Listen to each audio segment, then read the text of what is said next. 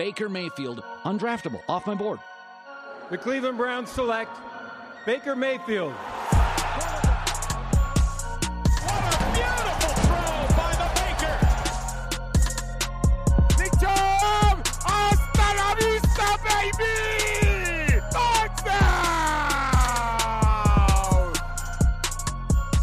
What's up, everybody? Welcome into the OBR Film Breakdown. I'm your host, Jake Burns. I am relaying what's coming. We are doing a uh, dueling mock draft every Tuesday on Twitch, where myself, Stephen Thomas, our draft guru at Browns Mock Draft, and a guest each week will do three different mock drafts from three different simulators and have it. Uh, kind of be all over the board with the the values of the players, so on and so forth. It's a really fun thing that if you can join us live, I encourage you to do so. I shared last week's over the weekend. I want to share today's during the week. It's a long one. All three of us go through the entire draft, talking about our picks and the decisions around roster cuts, free agency, so on and so forth. It's myself, Stephen Thomas, Jeff Lloyd. Steve will introduce everybody, but I did just want to let you know what's coming. Hopefully, you enjoyed a lot of talk about players coming up in free agency and the pipeline of the draft. So many names you're going to hear for the next few months. So hopefully, enjoy this episode. Can't promise the audio uh, audio quality is great, but we do the best we can through Twitch and other folks, uh, you know, equipment. So let's get over to that mock draft right now. Good evening, Cleveland Browns fans. Welcome back to the OBR Twitch channel. I am your host, Stephen Thomas. As you can see right there, Browns Mock Draft on Twitter. With me, as always, is Bwinka. Bwinka the Tiki. Regular uh, viewers know is very bad. Steal Bwinka's rum is very bad. Thank you for tuning in again. I hope you didn't miss last night's show. Uh, uh, Jake Burns and I had uh, Mac Robinson and Abby Mueller on talking free agents. Super fun show. Went just over an hour. Talked about a whole bunch of guys and not just the normal names. Uh, it is available right here on the Twitch channel. If you go down to videos, the bottom of your screen, you can watch the last couple of weeks of shows anytime you want.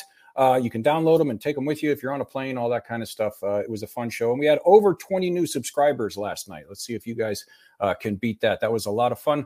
Uh, we have we have a big show on tap for you here tonight too. As you guys know from last year, and then last week was the first one of these. We're doing dueling mock drafts, not just uh, me up here with one uh, simulator. We have not one, not two, but three three different simulators, three different mock drafters, three different mock drafts in order to give you, the viewer, as many uh, guys to talk about maybe some you haven't heard of to go research later, all that kind of stuff. And we can discuss the pros and cons of each. It's a fun way that we figured out how to do it. If People seem to enjoy it last year and they enjoyed it last week. So we're going to be doing a bunch of them as we move along here. Uh, first guy I'm joined with are my uh, two co mockers here tonight. You know him, you love him. He's the best film breakdown guy in Cleveland. Uh, Mr. Jake Burns. How are you, Jake?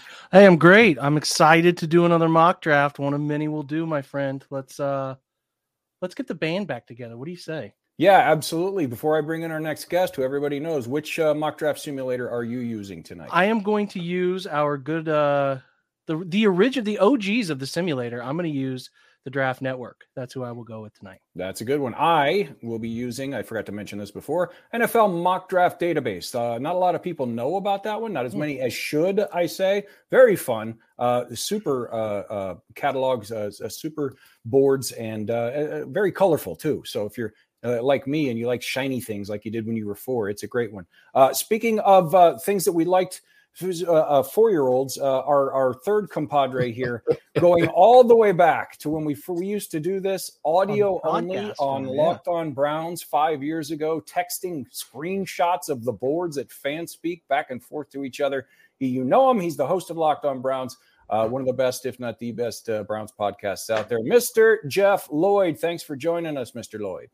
How are we doing, uh, Steve? I gotta say, it's weird sitting here and listening to you host. Uh, so first things first, uh, but I think you're getting it. I think you're getting it. If we're getting the band back together, does that mean I'm like the uh, evil one that was off finding himself maybe somewhere in a Betty Ford clinic. Possibly, certainly could be. Well, um, the but, millennials, it's like you're the Jonas brother that uh, went solo for a while. yeah. You're the long lost blues brother. Okay, you're, now that's you're, you're the one that didn't get put in jail with me and, and yeah. Jake. So, well, uh, I was going to say, and then Jake can later can sit down and explain who the Jonas brothers are to us. So we yes. can do that maybe after yeah. the show. Yeah. Uh, but no, always a pleasure to join you guys. And, I think. And look, uh, it's Don't official. me with a good time. um, look, it's official. Uh, Super Bowl has ended. Um, this is where we are at. Um, and actually, I was talking with John Costco this morning, and it's funny to try to explain to people things that you do like this. And so it's like, oh, well, the Super Bowl's over. So, oh, that must be a nice break for you. And he kind of like, no, nah, uh, not, not really, not even, not even close. Uh, it actually picks up. I got to go learn about 200 players that I will never cover a day in my life again, mm-hmm. but I got to crash course them in, you know, basically about two months or so. Um, but yeah, look, the, it's winter. Uh, it ain't warm out yet. What else we all got to do? Um, but it was, you know, pleasure to join you guys. Um, for the sake of time, perhaps because we always run long here, um, I did mine ahead of time. I went with the uh, Pro Football Pro Football Network Simulator. Um, there's still some adjustments to come there. Obviously, they've done their post Senior Bowl adjustment in their rankings. Um, more will come certainly from the combine as far as the underclassmen and starting to you know get athleticism and other things in here. So some of the picks may not line up with essentially when you see the way the simulator works. Um, but you know, those things will change certainly over time.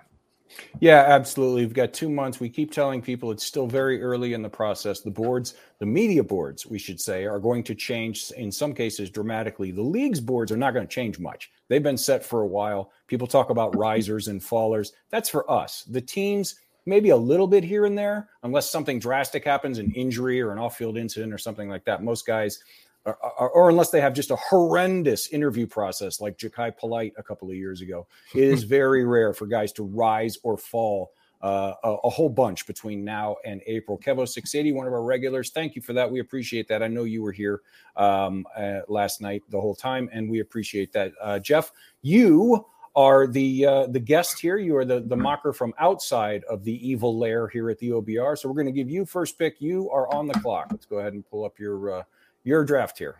I can only imagine if you oh, guys. No, wait. Actually, you know what? We were going to uh, before we do that. Yes, uh, my fault. Yes. We're Some off season work. Yes, we're going to set uh, free agents first, like we did last week. So, uh, Jake, do you have the list?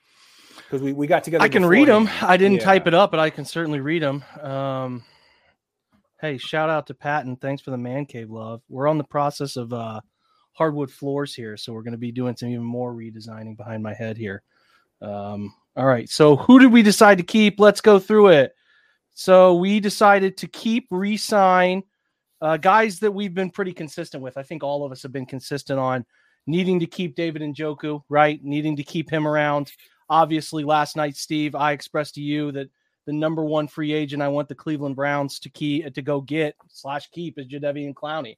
I'd love to see them run that back, yep. and I think everybody would love to see them run that back. So uh, we're going to go get uh, keep Clowney around Njoku around. We're going to keep MJ Stewart around. We like the flexibility and the growth in the scheme that he saw at the end of the year, and a cheaper alternative to what we think Ronnie Harrison will sort of try to push for on the open market. We think we can replicate a lot of that value for the for a cheaper price point. And then another bargain bin player that we think has good flexibility in the future uh, as, as a guy that can do a little inside outside work, uh, Sheldon Day. So we're going to keep him around as well.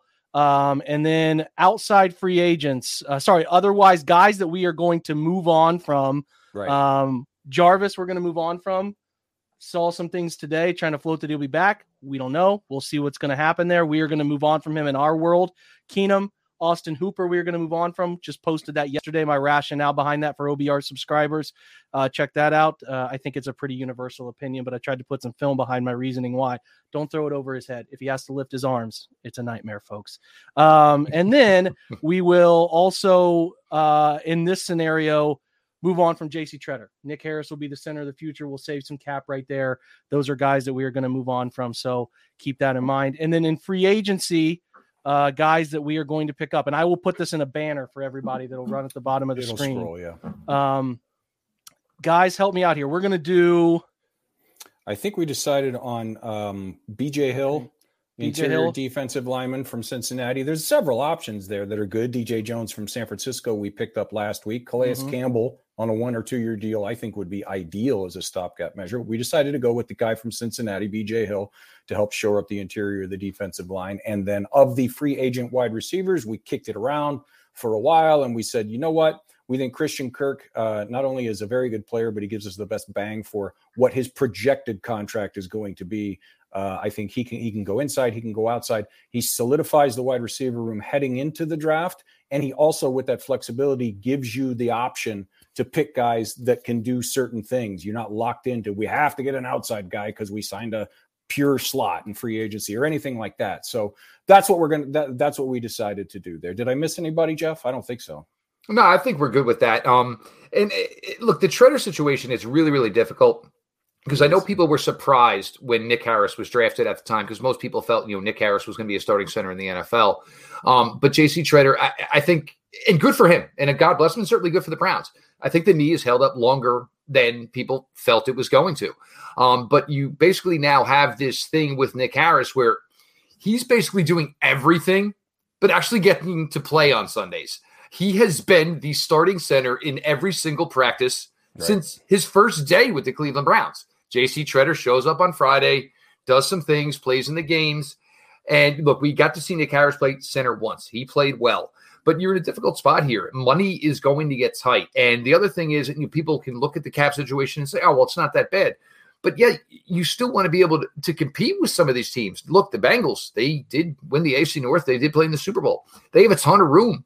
And you can't say, well, we can't improve our team here due to cap when you could maybe get, if you can get 85%, 90% from Nick Harris that you got from JC Tretter, it's a terrible thing to say, but you know, you got to start creating some money here for the overall depth of this team. And it's certainly part of the future, but it's part of this year. And you go out, maybe you look at a player like BJ Hill. It never really worked out with the New York Giants. Got his opportunity here with Cincinnati. They already tied into a big deal with DJ Reader. I don't want, I will add two defensive tackles uh, if I have to. But if you're telling me we can sustain, at least bring in a veteran here who we think can contribute on first and second down, because we know what we think the game plan is for second and long, and certainly for third down, what the game plan is and what the recipe is that the Browns want to do. Um, but you got to start looking at some new faces here. And, you know, some things they just haven't been able to get right to this point. And look, it's fair. They still are a relatively new front office on their face, and you can't always get everything right. Um, but it's time to start saying, you know, look, defensive tackle, it's been an issue now for two years. What can we do so we're not talking about this in year three, that it's an issue again? Yeah, and and we've said this before, Jake, but I'm just going to go ahead and reiterate it because we might have some new viewers here. When we say we, are going to move on from JC Tretter, it's not like we don't think he can play. We, nobody is saying, "Oh, you know, he can't play anymore. We got to get rid of him." The guy is still a top ten center in the league, but like Jeff said, he's he's another year north of thirty two. His knees barely let him practice, and it's not an insignificant chunk of cap savings. It's like almost nine million or something mm-hmm. between those 4 mm-hmm. guys, between Jarvis, Tretter, Hooper, and uh, Keenum. Just those four. It's quick math in my head 36 37 million dollars of more cap space to go out and grab those two wide receivers everybody's screaming for to go out and grab that big ticket interior defensive lineman that everybody's screaming for plus still be able to extend david to bring back Jadeveon, to extend denzel if Baker has a great year, extend Baker. You know, I mean, that's still up in there. You're going to need that money at some point here in the next couple of years. And $37 million of cap change. I mean, you know, I fall firmly on the side that the cap is a, a construct of a construct. And if there's willingness on every side, there's ways to do things. But you'd rather not have to find those ways unless you absolutely have to. So $37 million is a significant chunk of cap change. Did we did we cover? I think we covered everything in free agency, guys. Well, did we miss we're anything? Gonna add, we probably should add. We only added two guys by my metric: BJ Hill and Christian Kirk. Right. Is there any other position you guys want to hit? I'll add while you think about it. Uh, you know, I just think – from my perspective, breaking them down with with uh with our with our with our guy Kyle through Murphy throughout the year. Like when you give between preseason and the Packers game, you got a guy who's ready in Nick Harris. Mm-hmm. He was drafted to be ready. You've gotten a heck of a bargain. I would call it a bargain. It was a good contract. JC Tretter was a good contract in mm-hmm. Cleveland. He can play somewhere. I just think that you you look for where can we pinch a penny to give a penny, and this is an angle that they can do that with a guy who I think is ready to go hyper better strength at the center position than I even anticipated, uh, and and just phenomenal footwork. Just and Kyle raves about him, man. I we like should say that you know we're talking about just just getting rid of J.C. Tretter. He's still playing well enough. I mean, they're not going to get a one or anything like that, but I would be shocked if they can't find somebody out there yeah. to give him a, a mid round pick, a, a, day three pick. I don't know something. Yeah. You know, something like that. Um, a quick, good question here, uh, and we've touched on this a couple of times, Jake. So, uh, Jeff, I'll say what Jake and I have said uh, over the past month or so, and then I'll throw it to you to get your thoughts. I would not want to get rid of Kareem Hunt, but it is his last year of his contract. Okay. And so if there is a situation where high ticket free agent, insert name, whoever that is, and you're really tight and, and you need that six million, you could it, it's there. It, I, I, it's a last resort, I think. Mm-hmm. But Kareem Hunt, especially if you can find a way to keep D'Ernest, he's going to be relatively cheap for at least one more year. It, it could be in play. You know, I would say probably 80 20 against, but I can't put it out of my mind at that point that Kareem Hunt might be in some kind of move. I, this is actually, and I can't believe these words are actually going to come out of my mouth. Um, but you look at you know, what this team did in 2020 as opposed to 2021. One thing you look noticeably at is the amount of time that Kareem Hunt missed in 2021, and you look at him, and nothing screams just you know game breaker, elite athlete. Like you look at his style, and you look at Nick just running with the ball in his hands, just so smooth. And Kareem Hunt, it's more of a you know, a herky jerky. It's a, oh, okay, I need one more yard. There's two guys. I still need to get that one more yard. I am going to kick, fight, claw, scream my way to get this yardage. Um, he his route running is effective. It's not pretty.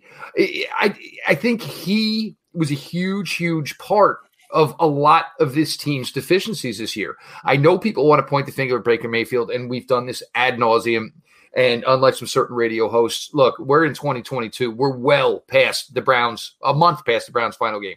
I'm not pointing fingers anymore. I'm not discussing what went wrong. But if you want to say, and it seems to me that nothing's ever brought up, and it's not questioning Kareem and his injuries, but the amount of time Kareem Hunt missed was significant for this team. You know, the more Nick Chubb is on the field, it's kind of a tell. It's either a screen or you're handing it to him. Kareem can run some more traditional routes. You do some things differently within the running game with him than you do with Nick. As much as I love D'Ernest, and I mean, for me, I think for D'Ernest, I'd like to see him maybe go get an opportunity because he's not as young as people want to think he is for his time in the league. I think Kareem is in a situation where Kareem really wants to be. And I think he finally Atlanta feels Falcons should be calling right now for him. The Atlanta mm-hmm. The uh 49ers should be calling. You're right, Jeff. Yep. They could they could get a nice player, man. Yep. And I think for Kareem, I think this is a spot where he's truly comfortable, which has been the issue. It's it's finding where he can be himself and where Kareem can be himself. He doesn't seem to find his way into any type of trouble. And I think playing with somebody like Nick, who's so focused, so detailed, and the game means so much to him, it's huge for Kareem. And it's one thing that for me has never been talked about enough as far as you know what went wrong in 2021.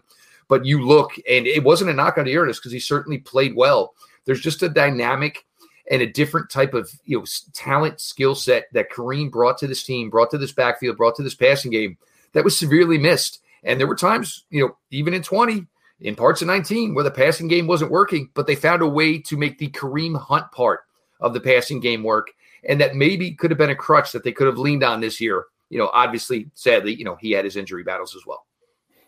Yeah, Jake, uh, going back to your question, all good points, Jeff. Absolutely. It's, you know, again, it's not a guy we want to get rid of. The same would be Jack Conklin, I think, in that same yeah.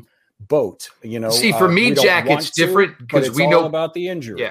But for, know? for for me, Kareem, we know where we stand. I mean, if we're ready to go tomorrow, oh, right, sure. we've got right. Kareem Conklin it's different. See, now where you're going with that is that's where when we mentioned today when we were talking some messages, you told me we are going to sign Chris Hubbard. We'd maybe move on from Jack Conklin. Uh, maybe I'd see that one a little bit more. We know kind of what Chris Hubbard can do. Yeah. Obviously, they have some thoughts here on James Hudson. We don't really know when Jack Conklin's coming back, and I and I go back to this and my uh my buddy my buddy Steve uh, Steve Morton, who's big Texans uh, Titans guy, and you know anytime, and it was always the thing. If Jack Conklin is 100% healthy, he is the all, pro tackle you've always seen. Problem is, is because he's built so athletically and he's not built like your traditional chubby offensive lineman. He gets dinged.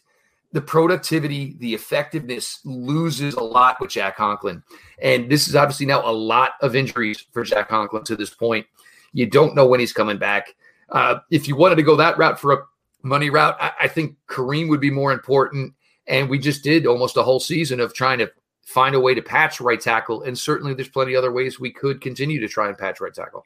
Yeah, I think Conklin is purely based on if he's going to be back in time for camp and healthy. I don't think there's, I think it's a less than zero chance they move mm-hmm. on this oh, sure. from him. But if there's any question, then it, then it becomes a possibility. Jake, I, as far as uh, getting other guys, um, uh, other positions in free agencies, I, I, absolutely think they're going to, but I don't think any any of them are going to be significant. I think they're going to be lower level. Well, I guess I'll say this: Is there guys. anybody you just want to throw in as we go into the draft here? Like, is we could you can you can say no, but if there anybody else you guys want to add at any other position, is there a position you'd like to maybe add one more player?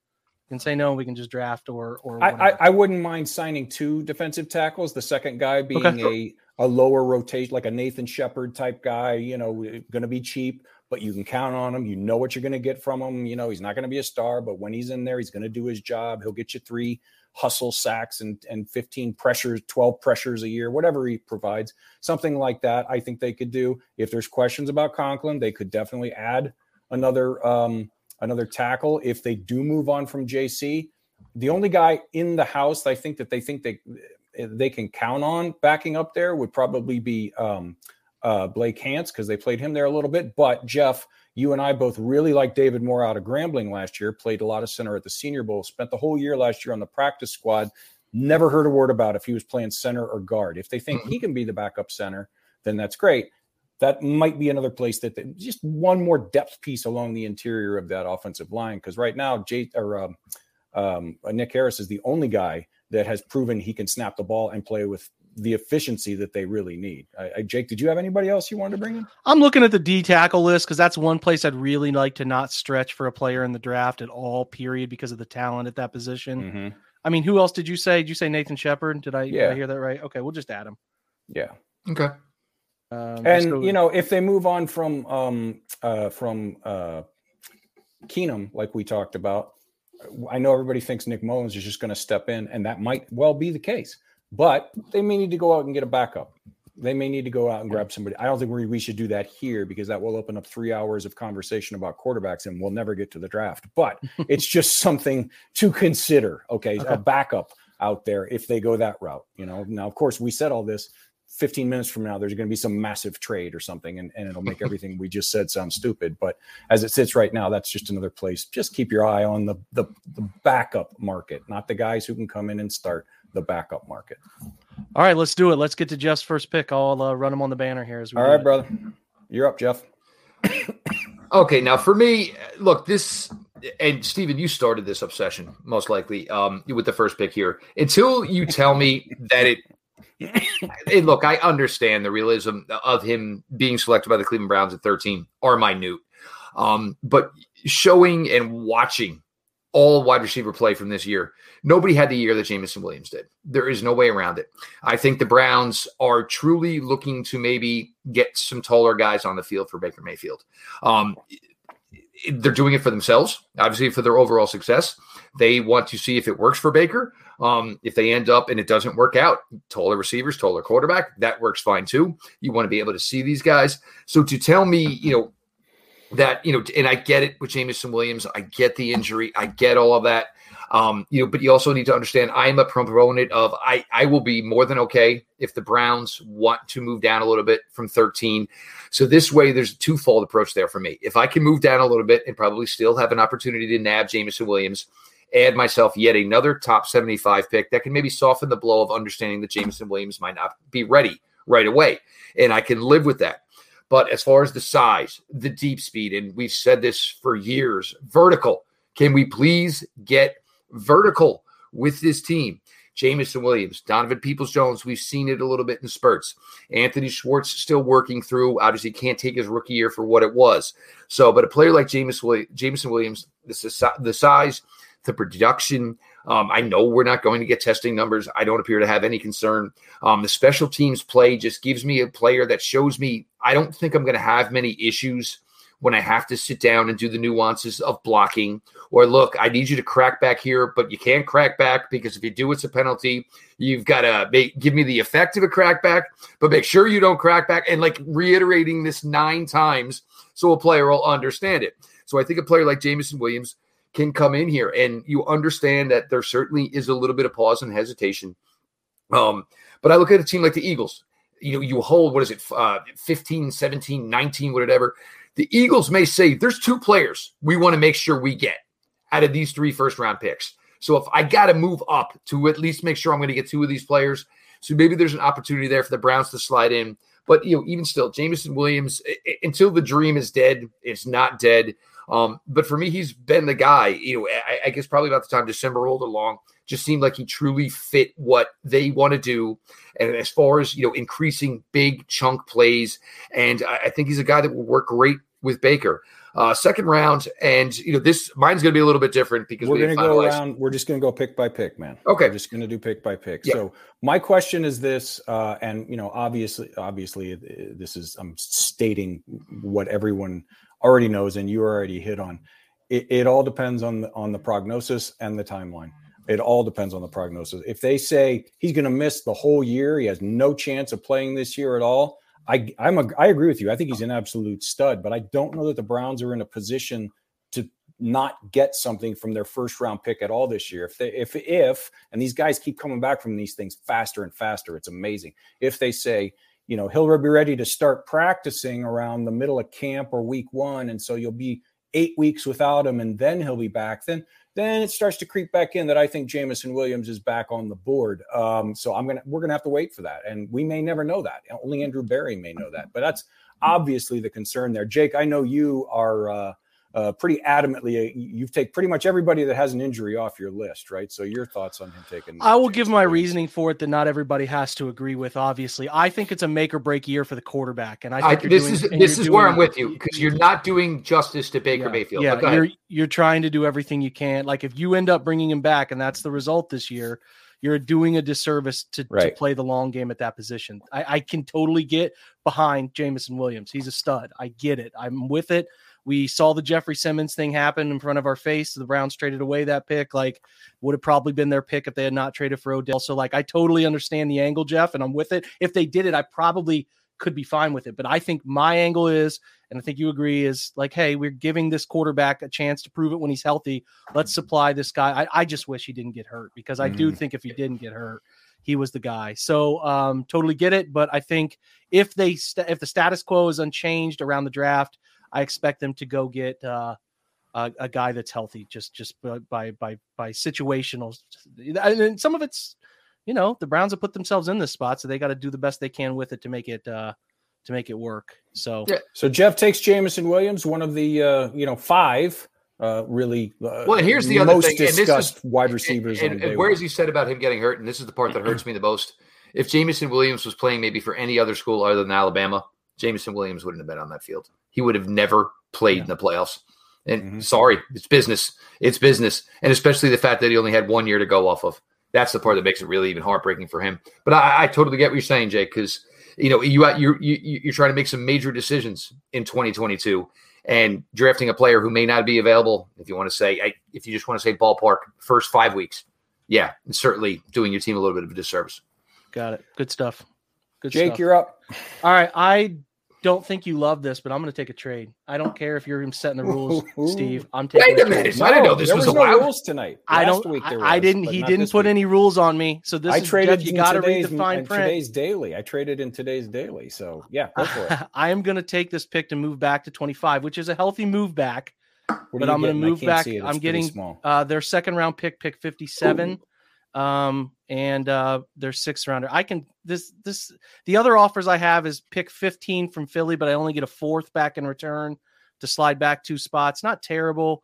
I also get a sixth in uh, this year's draft, and then Green Bay offered 28 for 59 in their round seven pick. So I'm I'm just going to give us an example of uh, uh, accumulating a second round pick because they like a lot of receivers and they're angling that way. So I'm going to take that trade here from Buffalo, maybe uh, I don't think that the the draft network simulator is the best, Steve, in terms of trades and how those pan out. But we'll just take this one.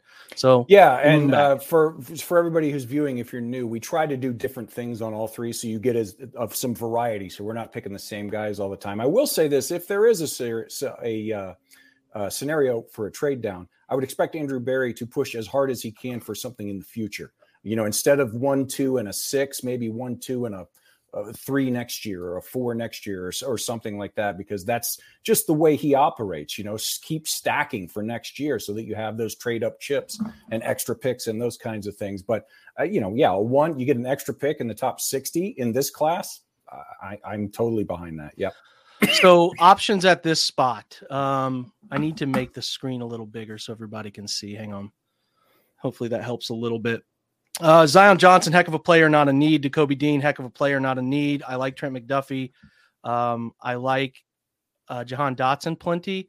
Mm. I think that this is all ratings based. I have Drake London way higher than 34th personally. He's so young, such inside out versatility. I think he creates a separation based on USC tape I've watched, especially when he got a chance to be an outside receiver more than a slot guy and diversify the route tree. So I like Drake London at pick 25. I do again like Jahan Dotson plenty and think he's worthy of this pick.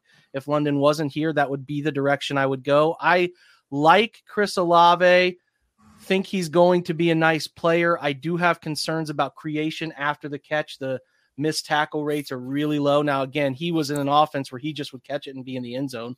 So I get that too. Like I, I like Chris Olave, but the creation stuff I have a little bit of a concern with. I just like the total package of uh, Drake London. So I'm going to take before you before you click it, just real quick, the guy right yep. above him. Interesting. Yeah because yeah. he was top five all year. People kept in my mentions. We got to trade up and take DeMarvin Leal. We got to trade up.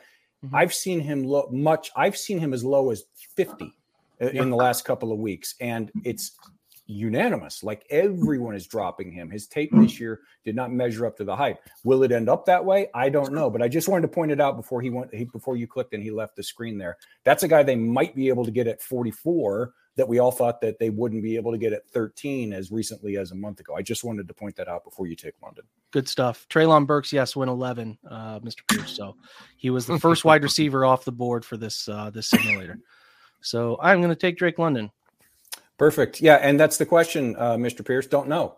Uh, I think mostly it's the tape the tape this year was not nearly as explosive as last year's tape. It did not. You, you were hoping he was going to take that next step because last year there were so many great flashes and it just didn't show up on a consistent basis. I think it's more that, but I I, I don't like to, to talk about character stuff and all that things because I don't get to sit in a, a room with these young men. I, I I don't think that's fair for me to say. Okay, I am using, as I said at the top, uh, NFL mock draft uh, database. I I like what they do. Uh, they have and they also have and I sent it to you guys today. The uh, my go-to list for dates of birth.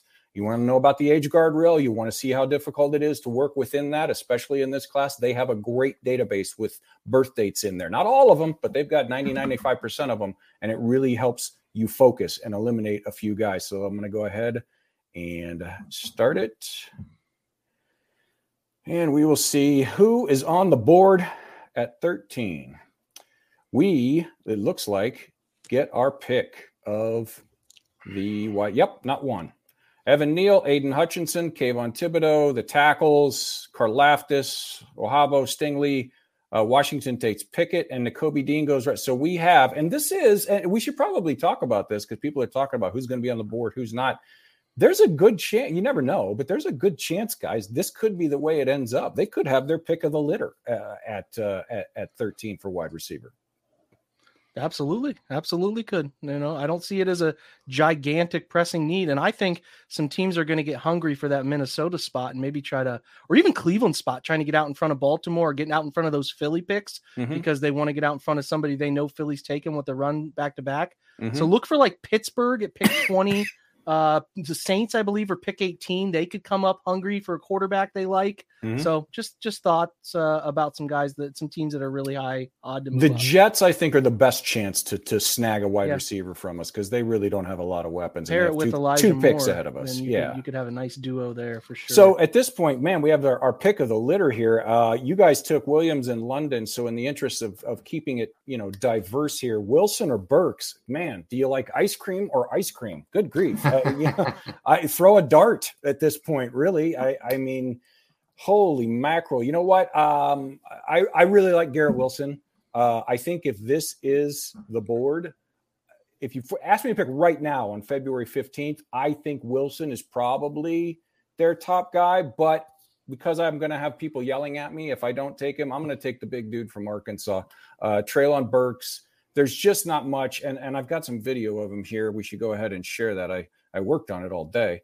Um, oh, I um, bet. So uh, let's see where I can find Evil Layer Productions.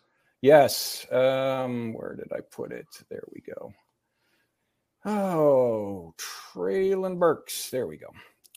this guy 6'3 225 you shouldn't run like this if you're that size he's very fast now there are questions about uh, his route running uh, and his releases because the situation he was in at arkansas they had such inconsistent quarterback play and a credit to the coaching staff down there. They just mm. found any way they could to get the ball in his hands. They lined him up anywhere created stuff for him schemed things easy throws easy catches. But as you can see that's not all he did. It's not like he can't do those things. There's just questions about, you know, it might take a little bit for him to get up to NFL speed on some of the finer points of playing the position. And he also, people look at 6'3, 225, Jake, and they automatically think he's an X because he's got yeah. a prototypical X body. I think 83% or 84%, something like that. He lined up in the slot. Uh, so, you yeah. know, he's, he's going to have If you have like, if you're, if you're watching the playoffs and you're like, man, that Deebo Samuel guy is fun. This is mm-hmm. probably mm-hmm. the draft's best opportunity to give you a unicorn type of guy. Now, I understand the doubts. I understand the alignment questions. I understand a lot of things that come with it. But if you're drafting traits, if you're drafting, does this guy, could this guy potentially be a freak of nature? He's right there. He's, yeah. he's, he's, fast as hell. The GPS speed is going to probably place a better number than than DK Metcalf. So put that into perspective when we all watch that locomotive chase down Budda Baker, I believe that was. Like we this guy can move and his hands are abnormally large. So as he grows comfortable into his body, you can put him in the backfield, you can put him as a big slot, you can run some jet sweeps, you can run some creative things for him similar to Deebo. And uh, you know that's what that's what Kevin Stefanski would like is right. Watch watch. Uh, I'm sure he's salivating watching how uh, they use Deebo in San Fran and saying, "Can I get a guy like that?" Well, this is a guy that they could have like that. So I understand if they went this angle for, "Hey, we'll go get a more traditional receiver to pair with him." And then let's just get crazy with this guy. Let's get him the football in a broad variety of ways and see what can see what can happen and see if he develops into the guy we think he can. So I totally understand uh, Treylon Burks. And when I heard uh, uh you know, our, our, good friend Jordan Reid talk to me about the 5X glove stuff, man, that was like, a what? So yeah, I'm I'm in, guys. You don't have to convince me on you, you don't have to convince me on any of these top guys. I can exactly. see the angle. It is literally we'll just learn what the Browns covet. That's that's what we'll genuinely figure out. Pick 13 is going to be investigative for us to figure out what type of traits they like at the position. That's what yeah. I think is cool. So I'm going to take Treylon Burks. The, the, the one thing to note about him, and this will anger a certain segment of the of the fan base, but whether you like it or not, it is a thing. He turns 22 the month before the draft. He's still under the 23 guardrail. But in the first round, they have trended even younger. Okay. So it's something to keep in the mm. back of your mind. I, he's well under. I don't think that age will, ex- especially because of the extra COVID year and all that stuff has to be taken into account. Some people have said they haven't drafted a 22 year old on day one. They won't do it. They haven't. That doesn't mean they won't. I, okay. I, and especially when you're talking about, like Jake said, a potential freak player like this, as long as he's just 22, which uh, it's March 17th or something like that, I think is his birthday. Mm-hmm. Uh, I, I don't think that will exclude him, but it is something to just kind of keep in the back of your mind. Whether you like the age guardrail or not, it is a thing. So I'm going Treylon Burks, the big hog on day one. We're back to you, Jeff. Uh, what do you got at 44? okay, just real quick on Burks. Two things yeah. that I like is the baseball background. So you know he's really good with his hands, and you see that. Other things I like the bully ball ability. Yeah. If it's mano y mano, forget it. You ain't got a chance. 16 is coming down with it. And you looking at the video you showed, Two strides is five yards. Two yeah. strides is five yards. It's free. And it maybe doesn't look as fast as it is. And I think that's the thing that some people maybe have an issue with is that it's not as fast as it looks. No, he just doesn't have to take as many strides. So he's not flip flapping them down as much as you see a smaller, shorter guy do he just covers that much ground that quickly. And when you're running away from four players from Alabama, I, I we can just throw it out the window. We know you are fast enough. And um, that's the, yeah. Before we go, I just want to touch on one thing that Jake said. You're talking about the in-game speed, the SIS data, and those other places that measure in-game speed rather than 40 time. Something we're going to teams are moving more and more to that. They still go to the combine. They still watch the 40. All those things still matter. I'm not saying that they don't but a guy who can run four five with 20 pounds of gear on, holding a football in one arm, while 300 pound men are trying to separate his head from his body, is more important from a football evaluation standpoint than a guy running 442 in a straight line in his underwear in Indianapolis. It matters, but the 40 is not the holy grail. So if Burks or London or Olave, I mean, I think they're all going to run fine. They're going to be fast. But if they run a 448, 452, what don't throw them out. Cooper Kupp ran 462. Okay. Davante Adams ran 456. Mike Evans ran 453. In game speed, far more important. And I, I, wanted to say that before I forgot it because you touched on it while you were talking about him, Jake. Uh, before we go to uh, your next pick, okay. So, so, fire your second round pick out here, uh, Jeff. We're driven by the search for better, but when it comes to hiring, the best way to search for a candidate isn't to search at all. Don't search. Match with Indeed. Indeed is your matching and hiring platform with over 350 million global monthly visitors, according to Indeed data and a matching engine that helps you find quality candidates fast. Ditch the busy work. Use Indeed for scheduling, screening, and messaging so you can connect with candidates faster. Leveraging over 140 million qualifications and preferences every day, Indeed's matching engine is constantly learning from your preferences, so the more you use Indeed, the better it gets. Join more than 3.5 million businesses worldwide that use Indeed to hire great talent fast. And listeners of this show will get a $75 sponsored job credit to get your jobs more visibility at Indeed.com slash BlueWire. Just go to Indeed.com slash BlueWire right now and support our show by saying that you heard about Indeed on this podcast. That's Indeed.com slash BlueWire. Terms and conditions apply. Need to hire? You need Indeed. It's only a kick, a jump, a block. It's only a serve. It's only a tackle, a run. It's only for the fans. After all, it's only pressure. You got this. Adidas.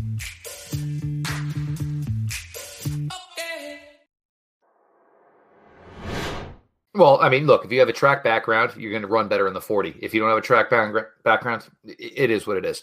Um, 44 for me, uh, Myjai, uh, Myjai Sanders uh, from Cincinnati. And look, you get into this realm here in the second round where there's about four or five names, and probably all could could suffice for what the Browns are looking for. Um, me, look, bringing back Clowney, and look, nobody was a bigger Porter Gustin guy than me. Joe Jackson, look, these guys did the role. I'm ripping up the rest of the room. I, I am building off their Myles Garrett and Jadeveon Clowney. I want younger. I want more athletic. I've seen what these other guys can do.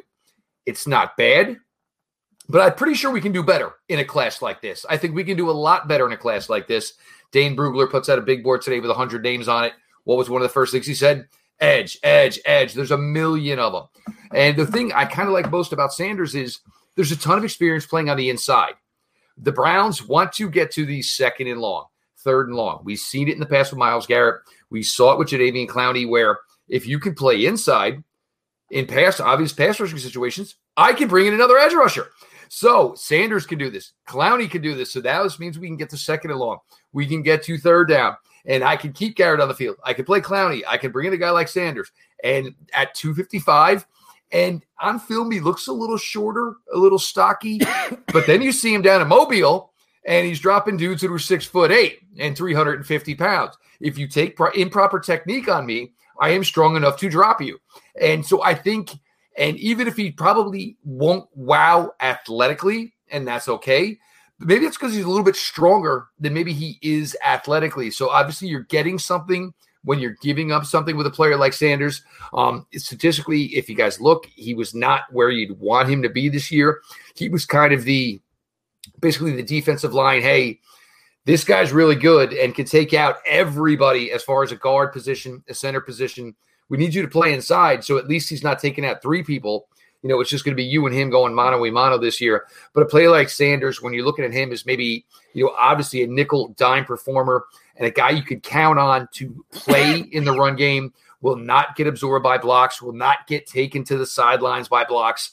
And where you want to get Clowney and, of course, you know, Myles Garrett the rest they need. A player like Sanders, um, who's definitely more stronger than I think he probably is athletic, but I think he would fit into this rotation really nice. Yeah, and I think the weight uh, uh, is going to be the thing with him because uh, uh you know Brian Burns came in at 242, and and that it wasn't a problem. Okay, now obviously different schemes ask different things from different players. I, I'm not saying that, but if they think, and he's you know he's still fairly young, if they think he can get up into that mid 250 range without sacrificing that explosive athleticism that you talked about, then I don't think it's going to be an issue, Jake. But generally, and this is just, you know, turn it on its head. Let's look at the pros and the cons. Generally, Jake, correct me if I'm wrong, the guy opposite Myles, they like a bigger, sturdier uh, uh, guy like that over there, Jadeveon style, something like that. Not that it would exclude Yeah, him, but, yeah. you know, I mean, they two guys graded yeah. Right next to each other. One guy's 275 and, and Myjai comes in at 246. Maybe that matters, right? I mean, it, possibly it's all about what they what they wanted. I think you're right. Traditionally, they have trended toward a guy who's a strong side edge setter who can, in this defense, collapse from run first to put to rush second uh, in those neutral situations because they want to just say, "Hey, Myles, man, go buck wild all the time, do your thing." So they want a little more uh, geared their run fits, their fallback fits. They want to gear it a little bit toward uh, fitting that over toward the side that the strength of the defense is called. So um, yeah, I, I, I, I could. But if you get a guy who's a special pass rusher, we saw the Rams win a Super Bowl because they were dominant, getting after the quarterback at the end of the day, right? So I still, I, I could totally see both sides of it. I'm going to Mhm. take a guy that I think is a little on the opposite end of that spectrum, um, uh, the the, the size wise. And and listen, this draft is going to be identical for me as it was to the first two rounds of the last time I did it, Steve. I'm a huge Logan Hall fan. Mm. Uh, I just believe the age is right. The size at 6'6, 260 is is money. Long arms, long frame, powerful. Now he has majority. He probably, hear me out, is best fit for a 3-4. He's best fit to be a head up to four eye on a tackle. But can you can you get him to the point through funky fronts like the Browns? If you went back and watched the Browns, if you watch Kyle and I talk about and John Stephenson when we did those film reviews, they ran this boss front a lot. Big, it's it's big on one side, big on single side. They'd put Myles in the single side and slide everybody over and get creative and funky with blitzes. They like to do that. I think Logan Hall, and I don't care if they want to develop him as a as a B gap player or if they want to develop him and say, hey, bro, you got the strong side edge, length, body, everything we want. I'm a huge believer in Logan Hall. I think it's a great fit at pick 47, and I would take him here even if I didn't scoop up that extra second. And I think uh, he's my easy selection here. So I just actually need to resume the draft and make sure somebody doesn't take him. That would actually suck. Uh, hold on. I, I might be changing everything I just said. All right, I'm okay. So right, yeah, that- that's how you know the nervous feeling that happened right there. Imagine how you are as a GM when JOK is right there falling down a couple spots and you got to get a trade going, right? So that's uh that's a good live practice of that. I'm going to take Logan Hall with my. Why don't you go ahead and take your next one too, since it's only a Yeah. few picks uh, Okay. uh, behind there. Yeah, let's do it. I am going to take my additional second. We'll get to pick 57. I have my eye on somebody who can catch the football. I'm double dipping, boys. And I think I'm going to get who I want here. Um, let's see. I'm, I'm a big believer in Mr. Skyy Moore from Western Michigan. I Mm, really love him. Young age. I'm talking the, the perfect NFL route tree in college. Love him. Uh, really want to double dip at receiver, even if they sign one big uh, one big name like Christian Kirk, because you just got to swing. You got an extra pick here. I think I'm going to take a swing at a player I really like and uh, go crazy at wide receiver, like I've been talking about since the season ended. What could the Cleveland Browns not do? Create explosive plays when it mattered. Give me explosive football players. think he's going to blow up the combine too. Drafting Skyy Moore.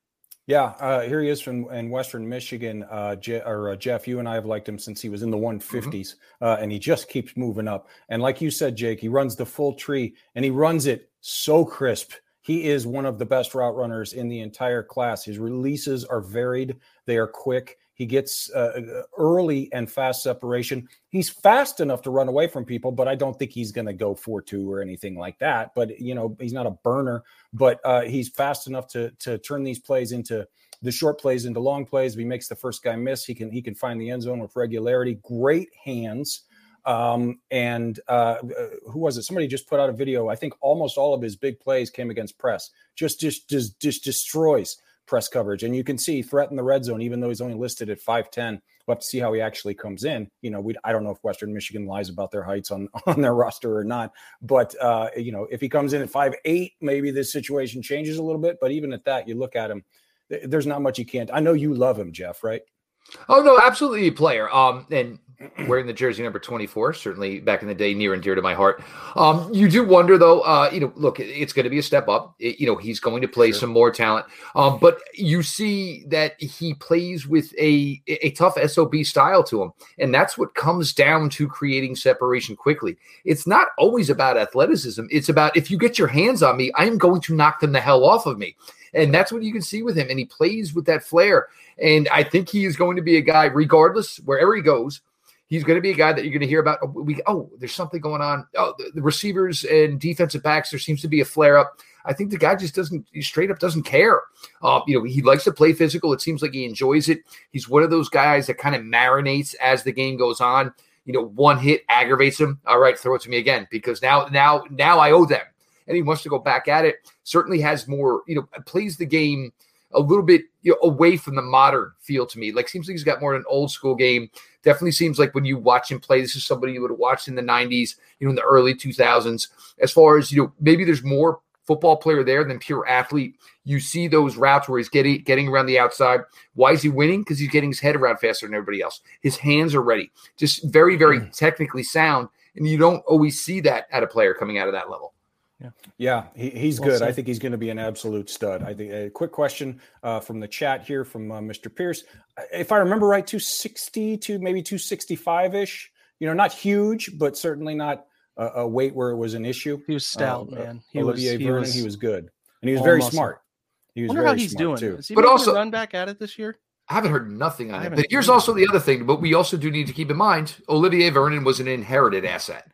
So, and, and, he certainly did well. He certainly did. But, you know, I, I totally maybe agree with the premise of with Myles and just saying, no, no, there are no rules for you. Um, but the other D end, you need to right. be technically sound. We can't have two people doing whatever the hell they want on the field. Sure, absolutely. Totally All right, Jake's uh, one pick up on us, so I'm going to have Man. I can't uh, wait to make my next pick too. I'm so pumped. All right, here's what I'm going to do here. I here's here's the top of the board, the whole board. Uh, uh, you know, as I sit here at 44, lots of solid players. Some of them have age issues. Uh, we will find out quickly uh, if they. And there was a question Ian uh, threw it in there about a quarterback in the second round. If a guy like Carson Strong falls to this point, yeah. will they pull the trigger? I personally, I think not, but uh, who knows? I don't have any idea. So I'm going to do. I'm going to go to the defensive line, just like everybody else. I'm going to talk about a couple of guys here.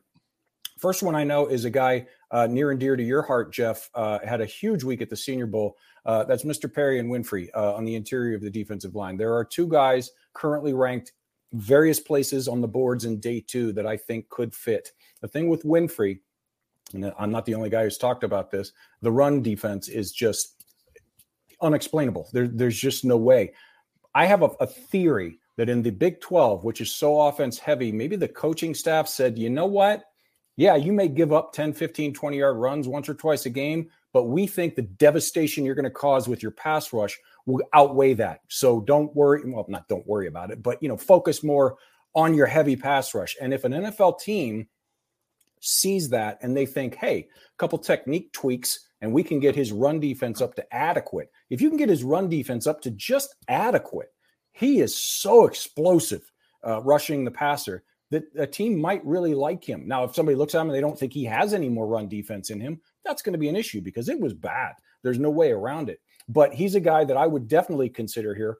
Uh, personally, I uh, if between the two of them, I'm, I'm I prefer Travis Jones just because I think he's a more complete player right now. But again, if they think they can get run defense out of Perrion Winfrey, it would not surprise me in the least. That being said, I don't think I'm going to go there. I just wanted to talk about him. I was already okay? typing it in, Steve. I was talk going to talk about him. I'm going to go edge like everybody else. Okay, the the, the interior going. of the defensive line is obviously the headline, but behind Jadeveon, they haven't signed him yet. But even when they do sign him, they need more. They need youth. Okay, they need somebody else back there. And right here, there are several guys. Uh, uh, uh, these two have age issues. So the, well, these next two. Why don't here, you share your screen with us, Steve? Come Ca- on, Cameron man. Thomas and um, and um, uh, King Kingsley Enagbare, and I think that's where I'm going to go. I think Enagbare has the package that they want, like we were just talking about. That's what she said. I think he's Hey-o. got he's got all of that. I think his athleticism, his burst, his his all that stuff is is borderline freakish. He can really get after it. His run defense inconsistent, not bad. He shows he can do it. It's just inconsistent, and I think that's something that can definitely be coached up, like we've been talking about, because you you have to have that across from Myles. But you think about a, a third and pass uh, a group of Jadeveon, Myles, Enagbare, and you know whoever else. Throw somebody else in there and man, you're talking about some scared quarterbacks on the other side of that defensive line because in a couple of years he can take over for Jadeveon when the current contract that they're going to sign him to runs out. It'll be two or three years at the most. He can take over. But for now, as a rookie, as the third guy in the Takk McKinley number of snaps role, I think he can be a devastating contributor. Yeah, good pick. Well, and there's two things for me. I mean, you look at it from this. You know, what's the selling point that got you to South Carolina if you're going to be prote- you know projected as an edge rusher? Jadeveon Clowney. Um, so now guess what would be the selling point? You know, I mean, you go there, you get to learn from two of these guys, and you know, I, I get it. And look, this is again, this is a crazy, crazy edge class, and this is part of the reason for my stance of let's redo the room. And you know, people, you know, oh, well, uh, you know, and, and people don't even know what's going on. But I mean, Joe Jackson, like Joe Jackson's enough for you to look at a guy like this and say, Oh yeah, yeah, uh, uh, I'm good. We got Joe Jackson. No, I'm sorry. and there's no. nothing at all wrong with Joe Jackson, but the, his upside exactly. is not this. You That's can say saying, exactly. Right? I mean, yeah. we've seen what we are going to see, and you see these type of players. I mean, and there's a million of them, and you know, it, it's about you know what is there and what can be done. You re-signed MJ Stewart. You have your top eight defensive backs. You have your top eight. Why are you passing on things like this to get something that is not even going to come close to seeing the field? Absolutely. Uh, anything to add on uh, Enagbare, Jake, before we move on to uh, Jeff's next Jeff's next next pick? Good pick. That's what I say. Good pick. Right. nothing to add. He's a good nice. player. They need guy. I mean, I I won't argue with edge guys. Never argue with edge. I'll never argue with corners, and yep. I will never argue with uh, positions of need on offense, whether that's whatever whatever the year dictates. So, yeah, good pick. I like him. You're up, Jeff. Okay, for third round here. Um, now look, it was a star in Mobile. Um, it was a rough, rough road for some time, and it, obviously the bad situation at UConn as a whole. Um, but you were looking for the total package of defensive tackle, and we are looking to shut things down early, and we're looking for a guy who can maybe even contribute on you know in pass rushing sets. Um, you know, with the way the Browns are going to want to do it, most likely they're going to tell Travis Jones from UConn to stand there and put his arms right in the air and let the other guys go after the quarterback. And hopefully, you know, the ball will hit you because the quarterback's going to be in desperation firing it away. Um, th- there's going to be some ways to skin this animal, skin this need, so to speak, at the defensive tackle position. You know, you hope there's more from Togiai. You hope there's more from Jordan Elliott. You do. Um, but neither one of them has shown you enough now where you can bank on either one. And you can't basically get caught behind the eight ball for a third year in a row here at the defensive tackle position. It's got to get addressed. So, I mean, if it ends up where you have where it looks like maybe there's one too many guys in the room going into camp, that's fine. Battle it all out. We'll move on from somebody. We'll find a way to put somebody somewhere else. You know, we'll do what we got to do. But this can't be an issue three years in a row to the defensive tackle position. And the fact that, you know, you're great and athletic on the edge, but when push comes to shove, you can't stop the Najee Harrises of the world. You still got to deal with the Joe Mixons of the world. You've got to be able to show some semblance of shutting down some run game. And it's great that the evolution in the pass defense and the secondary, all that is outstanding. But this can't be the issue anymore. It's got to be addressed and it's got to be fixed now. Yeah, I, I agree with you. Uh, and like I said, and you can see here in the, the, the clips that are right now, uh, people talk about level of competition. Oh, he just started throwing guys around at the Senior Bowl. No, he didn't. He did it all year. His game against Clemson was uh, don't let the purple destruction. fool you. Just destruction. Uh, and obviously, Clemson wasn't the Clemson they've been in years past, but they're still a top program. And when, for guys at smaller schools like this, one of the first things that you know draft guys way smarter than us say is the first thing you look at is how do they do against the best competition on their schedule. And, and he destroyed them. So you know, um, especially since we signed. Uh, who did we get? BJ Hill. We decide on BJ Hill. And so he's going to have to. He's he's going to come in and learn. He's not going to have to come in and be the man right away, which is what you want, especially on the interior. So if they can get uh, Travis Jones in the third, I'm I'm all over that. That's that's. And we've talked about this. It's really really tough to figure out where Travis Jones fits because yep. 44 feels a little rich. But 78 feels like we got to the party too late. So it's going to be really tough with Travis Jones. Yeah. Yep. Agreed. You're up, Jay. All right, I'm up at pick 78 as well. So Sam Howell's still on the board. Some people love him, some people hate him. I'm not into taking him here. Um, I just Well, don't. and It's people, like I talk, you'd have people- Baker Mayfield and Baker Mayfield you. light, like they Thank do the same you. dude. So this is I'm just, um, absolutely kind of lukewarm on that player. one wears six, the other one's going to wear seven. Yeah, that's exactly right. Be like Um, Friday Night Lights. So I'm going to look at this has been weird. I think they have to fix their algorithm here at, at TDN. There's only been one tight end selected, guys. That was Isaiah Likely in the third round was the first tight end taken. So this isn't going to happen. But I think we moved on from Austin Hooper. I need playmakers at tight end. You can say all you want, and I wrote about again with Hooper. I need more dynamic people with the football in their hands. Kevin wants to play tight ends, and I think he's going to be here. If we're here and Trey McBride is sitting here, I mean, I I do I would eh, you know I would throw this thing up at Goodell's neck, the card up there to make it happen. Like I think he's a phenomenal football player. Like I'm frisbeeing that thing up there. Like I think he's really good. I again, I people are talking about first round with him. I think he's better targeted second round. I just think if he's here, but there's some other guys. Wydermyer is interesting to me. Ruckert is interesting. We were just talking about that, Steve. Nik Bonitto, who's at the age threshold right at it. He's a fascinating again about about Sanders size uh, rush edge player. If I didn't take a wide receiver earlier, Wan'Dale Robinson was a little older, I think, but he's a fun player. Uh, Boye Mafe, I think is he's on the right on the edge of the the. the He's, guardrails. he's already 23. Is he okay? So he's a little January. old. Chad Muma, we've talked about it. You watch Logan Wilson in the Super Bowl. This dude might be better than him coming out of Wyoming. So, um, like him, I could be talked into several guys at this spot. Um, you know, Dolchich, we just, dis- uh, discovered he's a little old. Sam Williams is a player, but it's a, it's a tough it's a tough situation with where he's Sam been Williams from Ole. Miss is another one. He's about to turn 23 too. Yeah, you know that might make it easy and eliminate that uh decision so i'm going to take the best player i think's on the board and i we only have harrison bryant and and david Njoku, coach that likes to play three tight ends and a guy you can keep developing at the position i'm going to take trey mcbride it might not be the biggest thing you're looking at needing but again create players that can make plays with the football in their hands that's what the browns need so i'm going to take trey mcbride here Solid pick. Hard to argue. Uh, uh, you know, I think uh, they will.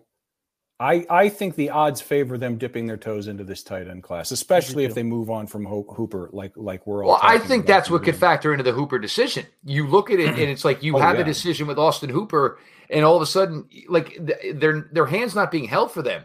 You can look at this. There's a, it's a really good free agent class at the tight end position. You talk about players like Mike Gesicki, uh, OJ Howard out of Tampa Bay, obviously David Njoku. Then you look at this draft, and it's like, well, we're you know, and Jake obviously don't throw the ball over his head, and the other one is the guy can't skip rope. So I mean, you, you know, can you get you know a, a better return of investment for 9 10 11 million dollars when you're talking million or less yeah I, I think there's a really good opportunity here.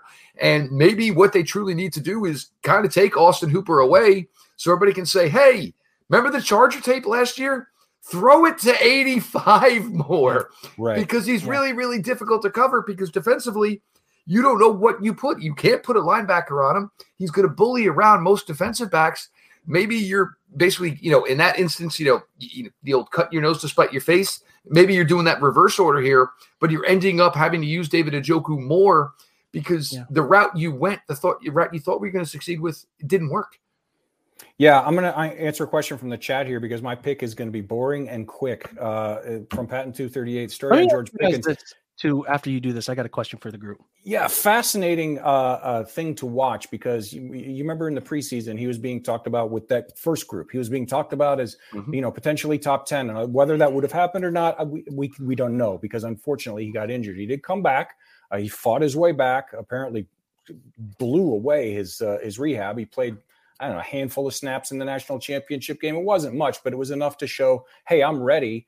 Uh, now, obviously, there's more to go where will that drop him to? Will he still because you know based on you know tape, he still potentially could be day one. I think somewhere on day two. It, Mhm. it- I think the thing that's working against him is like we talked about the strength of this wide receiver class. If it was a weaker class, people might be more apt to take a shot on him coming off that ACL in the 35, 40, 45 range.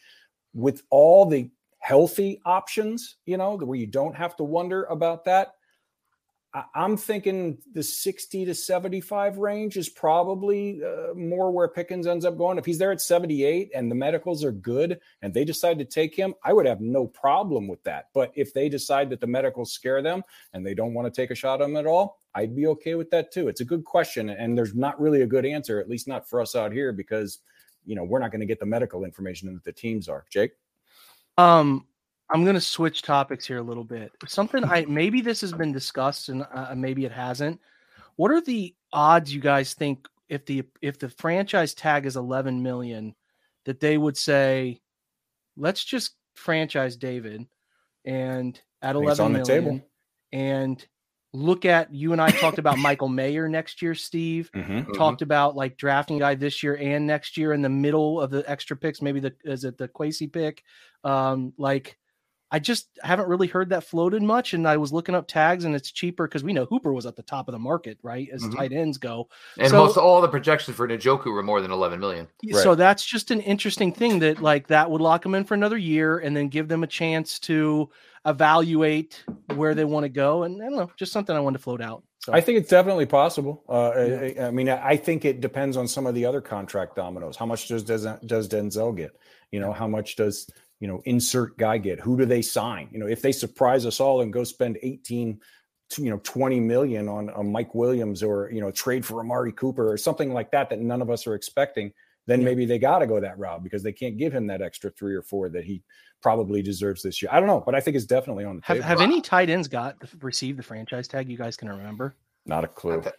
Honestly, nothing, nothing stands out. But here's also the other thing, though. I mean, you could look at David's situation and look, the, the Browns love these five year contract, but essentially it's two. So, you know, yeah. it doesn't change your premise of how you want to address the tight end room going further. You know, it could be, you know, you know three years, four years, 40, da, da, da, da, but essentially it's $25 million. Right. So tag him for one year at 11, but he's making, you know, 12, 13, whatever. And you're still going to address the, you know, and basically make him mm-hmm. earn whether or not he's going to fill out the contract. Certainly mm-hmm. a, a premise to have. I just think the relationship is better there between Njoku and the team. It, it seems sure. like it seems like two people who want to date. So like it mm-hmm. seems like it's going to get done. yeah, so. and that's something to consider too. If they do tag him, is it going to piss him off? You know, yeah. for for the future. I don't know. Maybe it won't. But you know, uh, uh I'm going to do this real quick, and then we can move on because uh, you look at my board here. Uh, Travis Jones is still there at 78. I could talk about some other guys. There's a few other guys that are interesting. Uh, I know you love Pitre, and and and that would be it would be hard to argue if if they went with him at this route. I do love him. He's just older, I think, right? He's a little on the old side. Is he? I thought he was under. I'll have to go I check could, again. I could be wrong. But the interior of the defensive line is just so devastated right now. If they He's have a chance to get Travis Jones at 78, I, I easy, quick, boring. Yeah. I'm taking him. That's it. Pitre, That's just for the record, is right on the border. He's a June 3rd birthday. He's currently 22. So he's under, but right right at the border. But I love him like as a future slot dude who's a dude yeah. I love that guy. Yep. So wouldn't wouldn't um, hate it, but I just wanted to grab Travis Jones. You're up, Jay or uh, Jeff. Jeff is up. Okay, now um, there's going to be some certain players in this draft that the Browns are going to fall in love with. Um, whether or not they truly feel that they're players they're going to draft, that's going to be a different question. I think David Ojabo is going to be a player the Browns will absolutely love. Do I think there's going to be a premise, you know, where they're going to go every effort to get him? Maybe not. Um, but you know, the, the young, the athleticism, uh, the growing, you know, the fact that maybe there's not bad habits there yet, so we don't have to work the bad habits out. We can just work on accentuating the positives. I think a safety, and he doesn't get a lot of speak on it. And I know Steve, you know, you've been talking about a little bit lately. Nick Cross out of Maryland. Mm. Um, now Nick Cross was this good. He was committed to Florida State when Florida State wasn't a dead and fledgling program. so imagine telling Florida State, "I'm good. I'm just going to go to Maryland." I mean, just imagine that any way whatsoever but he went there and excelled. Uh, he moves well. You look at him; he is physically built. There's no questions about that. Like weight room work, no, we're good. We're done. Open field tackling is there. Um, he can blitz. He can cover. He can man cover. Um, even if I still have three safeties here, I think this is a guy that's just going to be a player. Um, on most of these simulators now, he is in the high 100s. Don't let don't let yourself fool. This is a guy that is going to be talked about in Indianapolis a ton because he's going to lift well. He's going to run well. He's going to jump well. He's got a track background. Played in one of the most dominant programs in the state of Maryland as far as the high school level. this guy can play.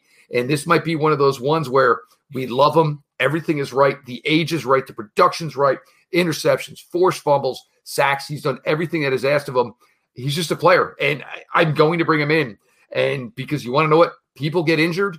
And if I had, can play 10 defensive backs at any given time to give people's rest, to get them off the field, to say, hey, you're seeing this, but you need to see this, he's just too good of a player to pass up. And also, even if they do keep MJ Stewart, like we did here, uh, and this is not a, a, a, knock on MJ. This is this is just simply the way it is. It's going to be a cheap deal. He's he's a a guy. You know, he he he played well, but there are certainly no guarantees that he continues that last six he's or seven games or what it was. So can, if if, if a, a, a Pitre or a uh, a Nick Cross or a Kerby Joseph, who I know we all love too, are, are there at the right value, I would not be shocked in the least if they brought in another safety on top of that. Totally agreed. Good call. Good hype there, Jeff. Well, well researched, my friend. He's a uh, player. Uh, I, he's a player. I got my eye on him on my board too, my friend. But I, guys, this board is following right to Jake's sweet spot. I'm uh, I like Jacob Phillips. I like him, but my, my man's has got to stay healthy. I'm bringing in competition. I'm bringing mm. in Mr. Muma. I'm bringing in Wyoming in the AFC North. Maybe not the Wyoming guy we want at this point in their career, but we're bringing in a Wyoming guy. We're going to draft Chad Muma here. I'm not even going to waste our time and talk about anybody else. Let's keep her moving. Yeah, uh, I mean, if he's there at 98, uh, it, I'm not a huge linebacker guy, but at this point, but uh, man, if he develops him next to, to him next to JOK.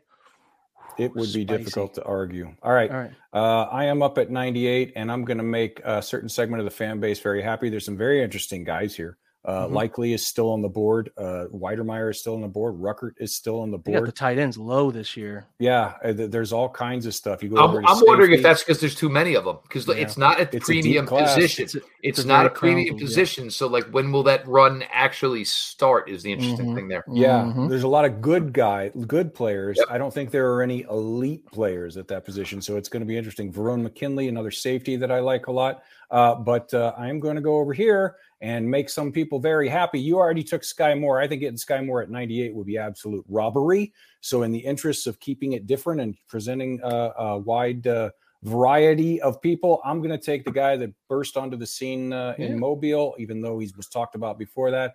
I'm going to take Christian Watson. Uh, there's just so much to like about him uh, now, and, and this is about the spot 75 to 100 is where most people say that he is going to end up because with all the skills, and it's obvious when you watch him. I mean, look at him run away from people right there. It's you can't teach that kind of. Uh, he's he's at full gallop in in two strides, which for a guy six four two ten is unheard of. Tyreek Hill does that, but he's you know five ten and one hundred. He's a football speed. Wet. Dude. It pops. Yeah, yeah.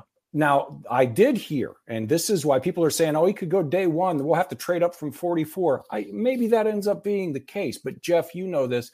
Two separate guys who I trust among the most, way smarter than me in draft world, were in Mobile, and they both separately said the same thing. The Jets, between every single rep, were feverishly working mm-hmm. with him because he's so very raw. That's not his fault. He plays in a system at North Dakota State where they run the ball so well Eh, that if you're a, a, wide receiver up there, you're just not going to get asked to do a whole lot of things. And you can see how creatively they chose to get him the ball, which is super smart on their part. You know, you like to say they're the Alabama of FCS. And if you're playing wide receiver at this place, you, you're going to do two things you're going to block and you're going to get deep. And he does both of those things very well. The fact that he can block really well, and he does block very well, bodes well for his development but he's not a guy, at least in my opinion, that's going to come in and blow the doors off it like a Ja'Marr Chase as a rookie. He's going to take a little, he'll have some splash plays, but he's going to take a little time. So bring him in a situation like this, where we've signed Christian Kirk, and I already took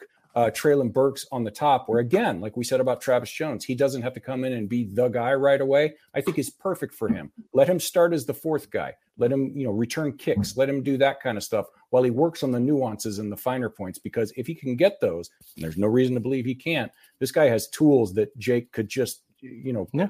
turn the division on its head.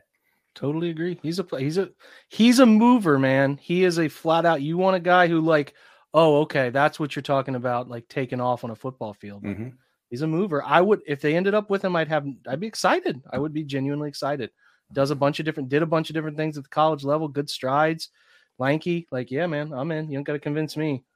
I'm probably the, other... the, biggest hype man in the draft room, so whatever. Jake's ready to draft 275 guys. Oh, um, but uh, but I know Ben Fennell uh, went a little bit into detail with him, and there is some Deebo Samuel looks from Watson at North Dakota State. Um, and again, you know, everything, you know, copycat league, something becomes in vogue. You want to have part of it. Um, you know, again, you know, whatever, you know, there, the, and we've talked about this, you know, Steve's been on my show a hundred times. There's going to be a time where they're going to make a selection that the guardrails may not apply. Mm-hmm. It, it's going to happen. I mean, you know, look, you know, whatever. I eat vanilla ice cream every single day. Yeah, I felt like a, a scoop of strawberry. Eventually, something's going to tip the scale. But again, and you talk about this, and I think we're all kind of agreement here of, of bringing a little size to the wide receiver room. Mm-hmm. Um, and I think this this is where this wide receiver class is a little bit different.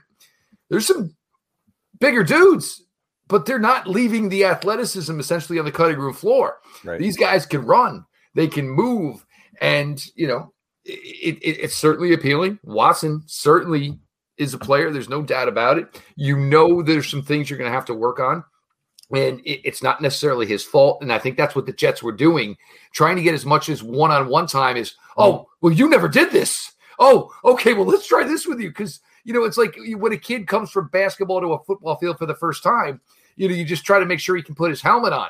Then he mosses somebody in the end zone. And it's like, oh, well, you actually know how to run a pattern? So let's work with you on that. Let's teach you how to run a pattern real quick. So a player like Watson, you know, ton of appeal there. There's no question about it. You're um, yeah, I'm going to roll on here. Um, Khalil Shakir. Um, I, I hmm. just it's just a he's just a receiver. Um, but I think he's more athletic than a guy like Rashard Higgins. I think the nuances of the game. I think he understands coverage very well. Um, he's been highly successful in his time uh, in Boise. He had a good week in Mobile. Unfortunately, his name was not Christian Watson, so people kind of overlooked it because you know everybody at each positional group kind of becomes like the best in show. Um, look, there's a ton of receivers here, and we all agree that the Browns need help there. They need a lot of help there. What I want is guys, and I want it back to when we started all of this with Baker in 2018. It doesn't matter who you are. If you're going to run the route that's called, if you're going to get open, you're getting the ball. So I don't care if they end up playing, rotating in four, five wide receivers, because each one of them brings a different, little bit of a different skill set. But there are going to be some guys that you're going to need to to say, are you going to run this absolute route to perfection on third and seven? Because this might mean a ball game. This might mean you know a key you know key possession in the game after a turnover, or you just scored and we're only up three, and we really need to counter your score with a score. And I think Shakir is just kind of one of the quieter guys in this class, but I think he is just simplistic in what he does. It's kind of like rinse repeat, you know, like a Tony Gwynn type of thing. I get to the plate, I find a way to get on base. He's really good. I think a lot of us are going to double dip. Quick shout out to the chat before your pick, Jake. Uh, OG Philly, one of our uh, subscription gifting maniacs, uh, uh, has gifted five more tier one subscriptions uh, to the chat. If you're one of the five people who just got a free subscription, uh, be sure to thank OG Philly, shout him out, send him an emote, an emote or something like that. we love you being here, Philly. you're a maniac, and we love having you around. Jake, your pick. Yeah, I think, I mean, I, I want to add to the secondary. I'm not crazy about a lot of the corners on the board. I'm definitely, I definitely would like to add a depth edge later. Um, but I like the inside outside flex of Hall. And I'm probably going to go and steal from Jeff and take Mr. Cross, who's sitting here still, um, and, and be more than happy with that pick. A guy who, uh, just like Jeff said, I'd like to see him cut down the missed tackle rate a little bit from from the data, but that you know that's fickle. It can come and go. He's been good in years before this this past year, and three you know three touch, three interceptions, three pass breakups, good ball. Uh, you know, play on the football. He's got versatility, 281 in the box, 420 at free safety, a little bit of slot corner. I'm in. I'll take him here. Makes sense to me. Keep keep expanding that position um, in a four-two-five structure and versatility. So running it. I'm with you. If you can get a Cross or a Kerby Joseph eh, on, eh, with these two early day three picks, I mean, I think that's a home run right there. All right. mm-hmm. uh, I'm going to go uh, to a different uh, part that we haven't addressed anywhere. I'm a different part of the line. Uh, are a different part of the roster, and that's the offensive line. We've talked about the possibility of Jack Conklin. We've talked about Chris Hubbard. We've talked about maybe signing. Last night we talked about Morgan Moses. If there's a problem with Jack Conklin, maybe you, you have to get a starter, and all that stuff is definitely on the table. All of it hinges on Jack Conklin's health, in my opinion. But if you get to this point, and that young man right there at the top of, of the uh, the list is on the board, mm, there are some yeah. other folks that are still there. There's yeah. a there's a couple tight ends that I like. Uh, there's a couple corners and safeties that I like but I think you can you have to keep continue restocking, and he's going to need a little time. Uh, he gets a little grabby. He gets away with a lot of penalties that he's not not going to get away with uh, in the flag happy NFL. But the dude is just mean. He's like Wyatt Teller. Tyler Smith enjoys humiliating the guy across from him, like to the point where he looks down at him and says, "Your girl's got to leave you now." He's got those kind of blocks all over his tape. So I'm going to take a tackle here. It might not be the most popular, people it's not sexy. People don't jump up and down when you take an offensive lineman but you got to do it. We see what happens we, you know when joe burrow gets hit 450000 times there it's it's unsustainable. He's going to get hurt again if they don't do something. And i'm not going to let that happen here so i'm going to take tyler smith out of tulsa right there. You're up Jeff. nothing wrong with tyler smith. There's nothing wrong at all with tyler smith. The only thing was the uh, dalliance of whether or not he declared. And finally we got yeah. those news. Um for you know the free agency that we did, um, you know, I guess maybe I misread before it was finalized. Um, but this is another player I love here, John Ridgeway out of Arkansas. Um, Arkansas has had quietly some defensive tackles over the last couple of years. Uh, they had one last year, um, I believe McBride, who played well with the Jets. You know, late on day three, Ridgeway, six foot three, over three hundred twenty pounds. Um, look, if you're not going to have great ones, and basically, I'm saying if you don't have Aaron Donald um, basically, get yourself a whole bunch of guys. Get yourself a whole bunch of dudes. Get yourself guys with some size. I think Togiai is going to develop and, and could be, you know, a part of a rotation. Jordan Elliott, it's year three. It's kind of now or never for him. But get some other guys in here. You know, plays with a high motor. Um, you see just the the enthusiasm for the game. The size is there. Um, you're certainly going to work with him. You know, if you're not going to be able to get to the quarterback, you know, you need to be smart. You need to stand in line of scrimmage, read his eyes, get your hands up. Um, but high effort, high energy guys, and we're talking, you know, almost to the point of day three now. Yeah, uh, I'm in, and you know, I, I want and I, I want and I crave depth on the defensive line.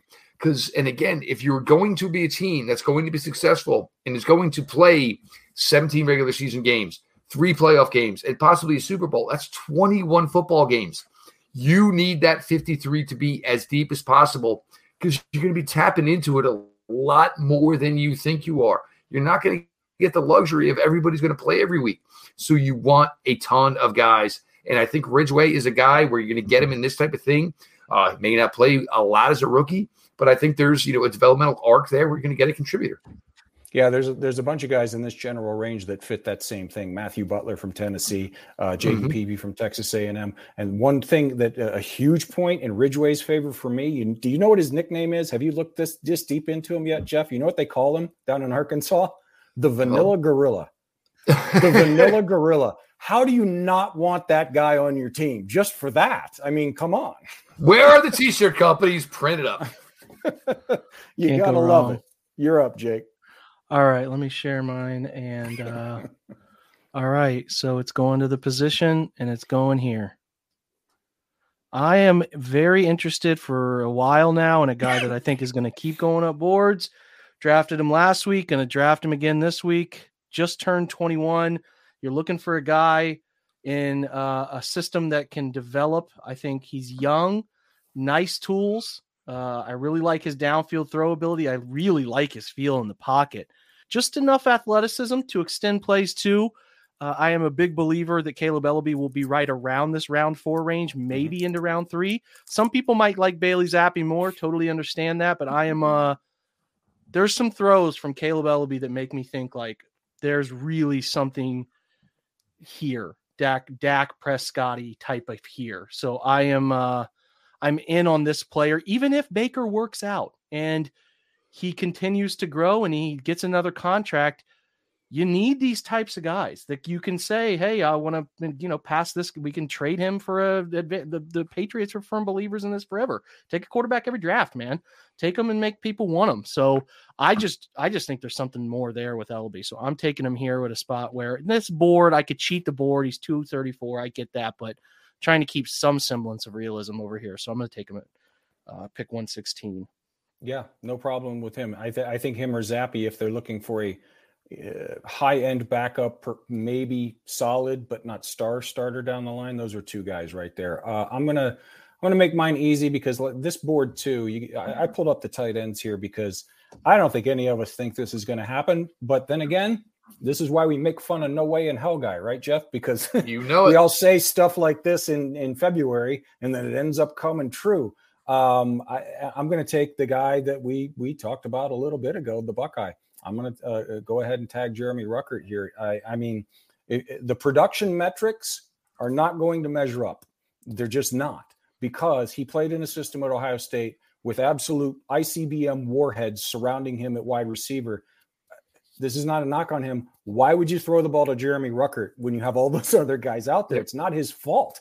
But you look here, you, you know, and it took a couple years to put this uh, this together. He made the most of his opportunities when he when they put him the ball in his hands. He caught it. He can make a guy miss. He's not a burner, but he can make a guy miss and get an extra six, eight yards. Uh, he's advanced in the blocking game. You have to be at Ohio State to, to see the field at the tight end position. And that catch right there, I know everybody remembers that catch.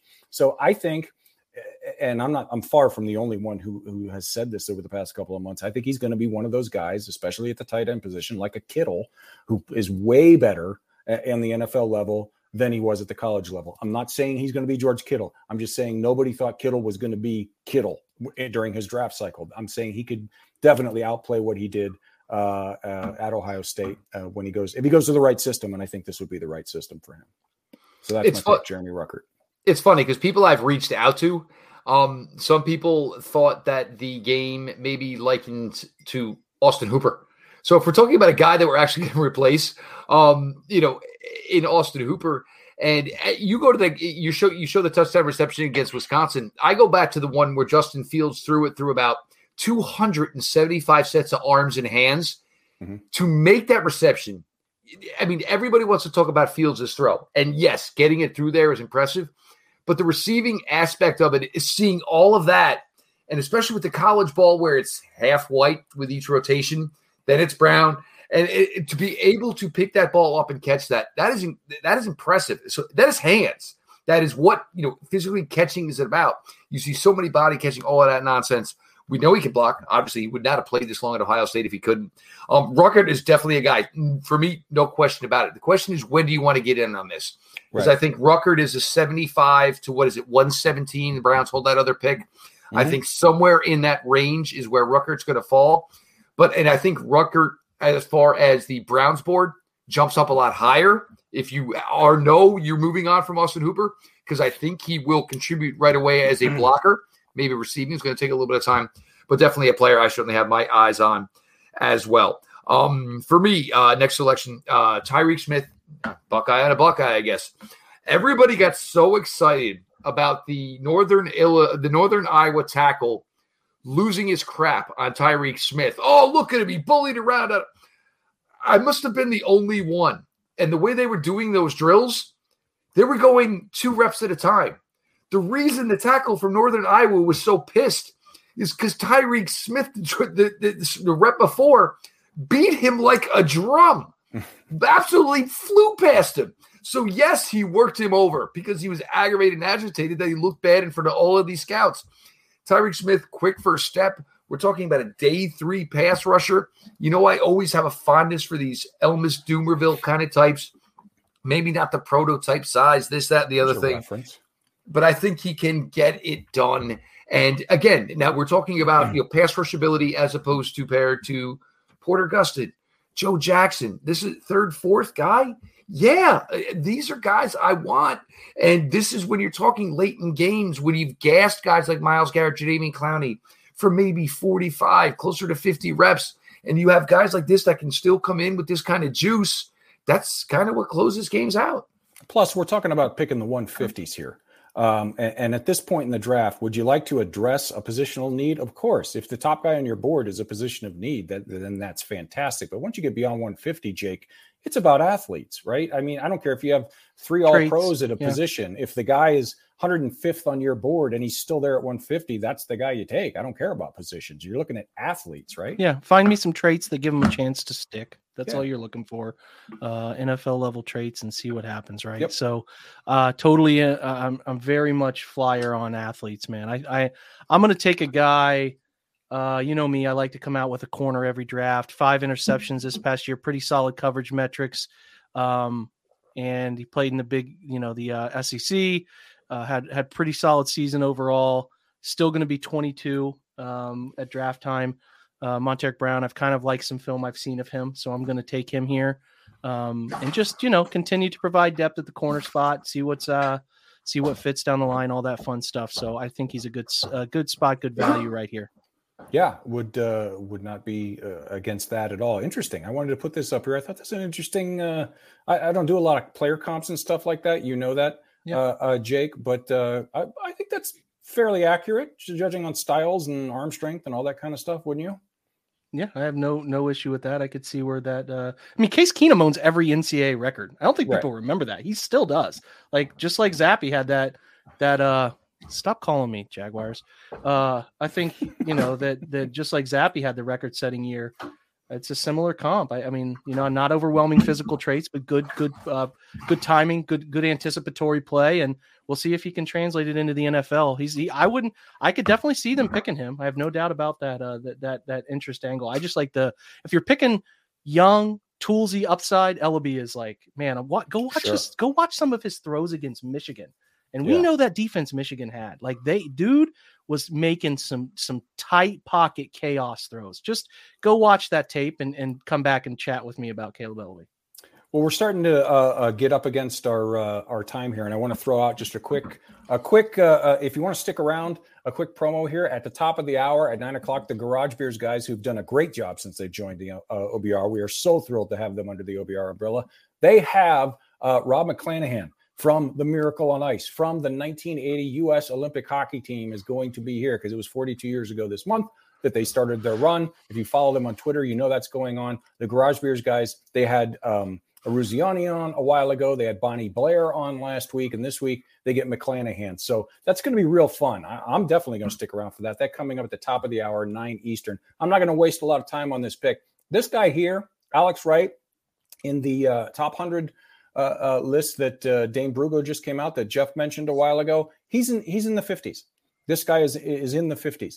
He played at UAB. He's exceptionally raw. I think that range is a little rich for my blood, uh, especially in the Browns situation. But I can totally understand why. Six foot seven. I think he came in at 265, 275, and still lean. He can he can probably put another 15 pounds on and not lose any of the athleticism explosive. Okay. Now, obviously, playing at the level that he did, he was able to simply out athlete most of the guys across from him. Like I said, he's very raw. He's going to need some work. But the situation that we have here, Myles, Jadeveon, uh, I already took. You can see here. I took Kingsley. Uh, we've, you know, he's not going to be needed. He he can be you know the guy that's inactive for 12 games as a rookie because you're drafting a guy at this range with these kind of tools for 2023 2024 that's what you do at this point in the draft. So i'm not going to waste a ton of time. If you haven't looked at him yet there's there's uh, not a ton but there's some stuff out there that's easy to find on youtube and places like that. Just go watch him and you can see him he's 351 on this board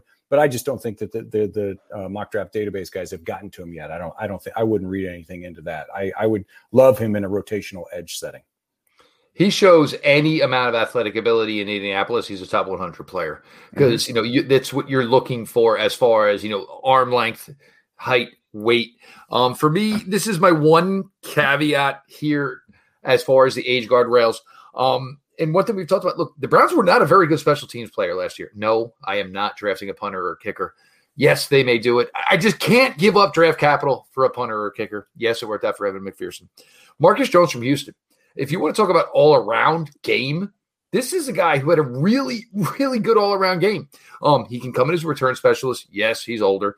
If you need him to play cornerback, he can do that. He can play special teams, but he comes right in with a special teams pedigree. And, you know, Mike Priefer appears to be safe for this year, and they certainly need to get vastly better in the special teams side of it. And this is where it's going to be difficult because if you're bringing in Christian Kirk, you're drafting two wide receivers, you have Donovan Peoples Jones. Who's your gunner? The people are going to have to do these things. So I'd rather bring in somebody that maybe has some experience with it. And the other thing is, uh, you know, with Felton, the returnability didn't go so great. So we had to go with Donovan Peoples Jones. That didn't look so great either. So if I got a guy who's a proven commodity and been able to do it, this is my one caveat as far as the age guardrail, and that'd be Jones. Uh, you know, by trade cornerback, had played some wide receiver, but return specialist at the University of Houston. Athlete, like we said, Jake. Athletes at this at this point of the draft. Hard to argue with it. Jake, you're up. Uh, hang on. I'm checking ages, man. I hate when we get to the end. I just look up Jeffrey Gunter's age and it told me 75. That's not right. well, I hate I hate when we're at the In end dog of the draft. years, in Uh, dog he's years. under. I I, just I don't don't- have it in front of me, but I think he's under. I, I like him. I like his production. I'm not sure the total fit. Like I really like our boy from Notre Dame, but he's like 24. He's he's really old. Myron's pretty old, isn't he? No, Steve. He's played Notre Dame in 2017. Nope. What what's He- his age? he's under. Under what? AARP? Let me pull it up here. He's he's been at Notre Dame for five years. Yep. He's Wormser, Steve. He went to college early. Yes.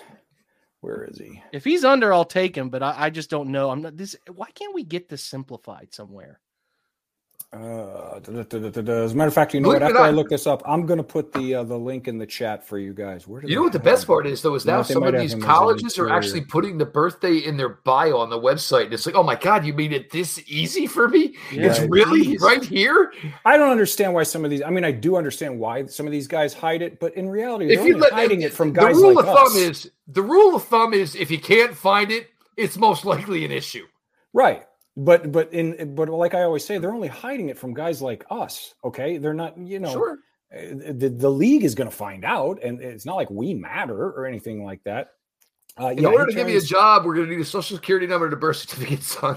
Uh, he turns 23 uh, in uh, May. So he's He's right a- up against it. So I'm not really offending it that badly. I like him. We'll take him. We He's all took it. We all took one, so you're allowed one too. 35 Well, pressures last year. Pretty And we should say, and he mark. played interior, like you talking about Jeff that can kick inside. He played interior until this year. He played all interior until this year. They kicked him outside. So, Yeah. and we should quickly mention the age guard. And you know, you and I have been the most uh, loudest voices defending the age guardrail, and we've taken a raft of crap for it. if there's a class where it's going to get bent or broken, this is the one because of the COVID situation. weird- There's it's- no it's a way around it.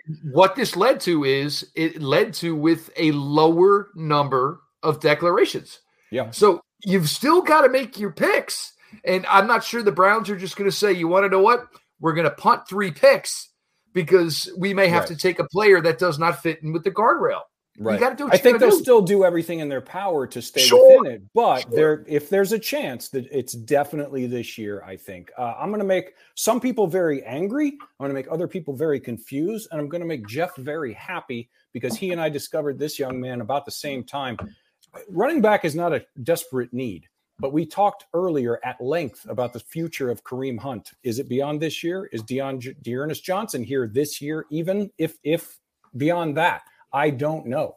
And this front office has shown to be very adept at getting out of things and addressing positions when possible before it becomes a need, because that is how smart front offices operate. If you go into the draft with a need, that's how picks get forced and value gets lost. He transferred from Texas. He had one year at USC. He's not going to blow you away with the testing or anything like that. But if you watch him, his skill set, Keontae Ingram fits what the Browns do. He is exactly what these patient, patient, patient, and then when he sees it, he's gone. He gets north and south.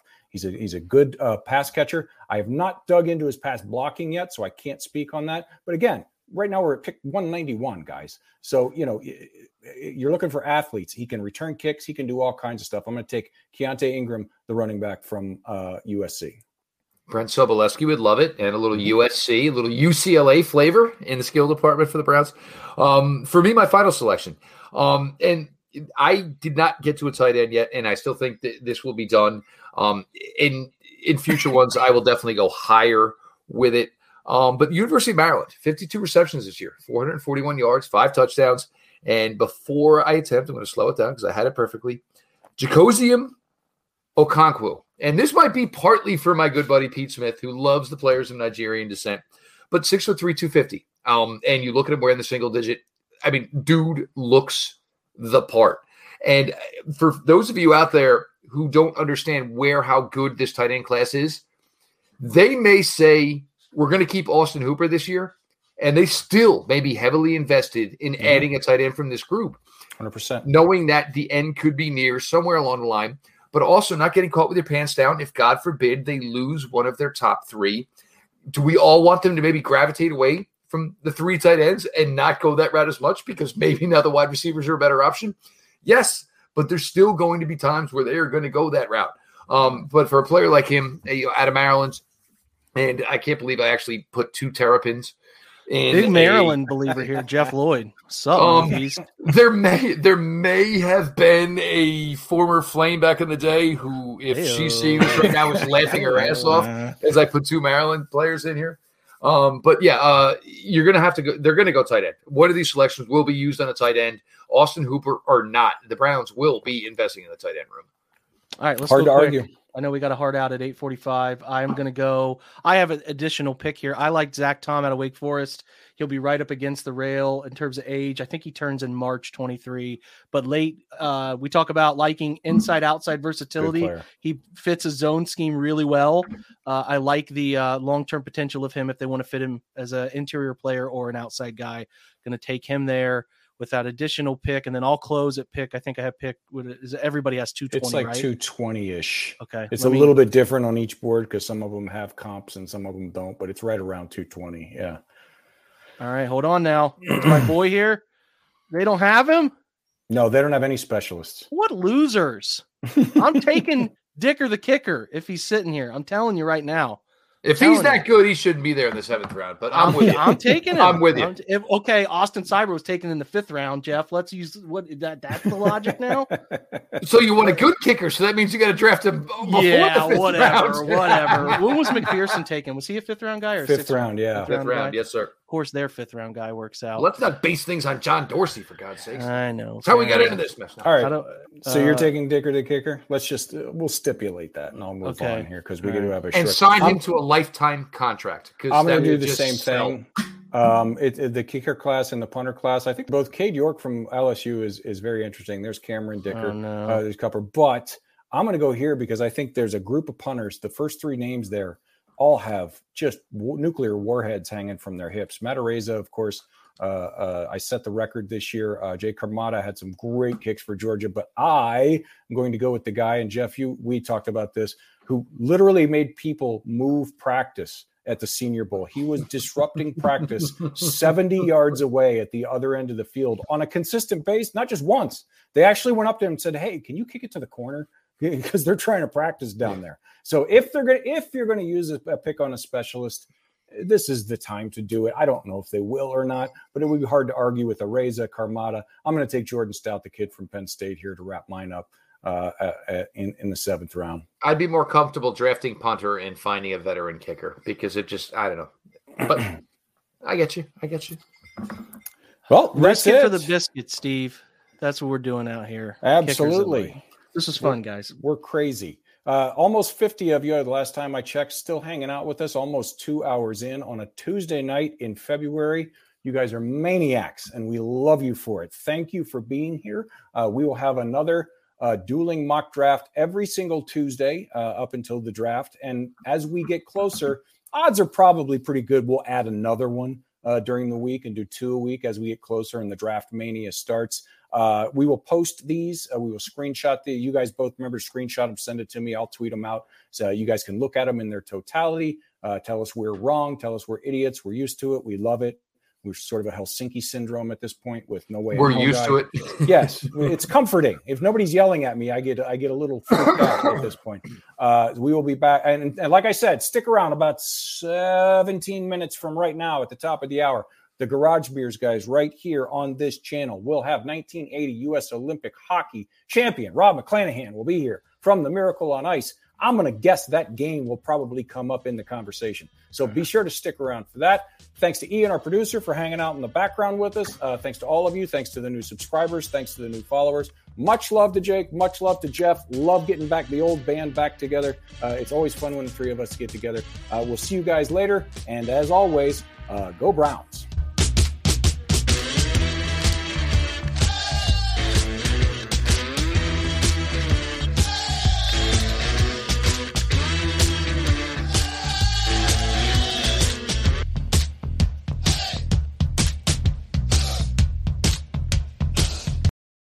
Everyone is talking about magnesium. It's all you hear about. But why? What do we know about magnesium? Well, magnesium is the number one mineral that 75% of Americans are deficient in. If you are a woman over 35, magnesium will help you rediscover balance, energy, and vitality. Magnesium supports more than 300 enzymatic reactions in your body, including those involved in hormonal balance. From functional medicine doctors to mental well-being and female hormone experts, we all know that magnesium is the one mineral to improve all aspects of well-being and health. But which one? Magnesium Breakthrough from Bioptimizers, the trusted choice recommended by leading experts with seven best absorbed forms of magnesium to ensure your body receives the support it needs for overall well-being. Go to bioptimizers.com slash balance today and use code BALANCE10 for 10% off. Support your journey to wellness at B-I-O-P-T-I-M-I-Z-E-R-S dot com forward slash balance. Magnesium Breakthrough from Bioptimizers, your foundation to optimal health and vitality.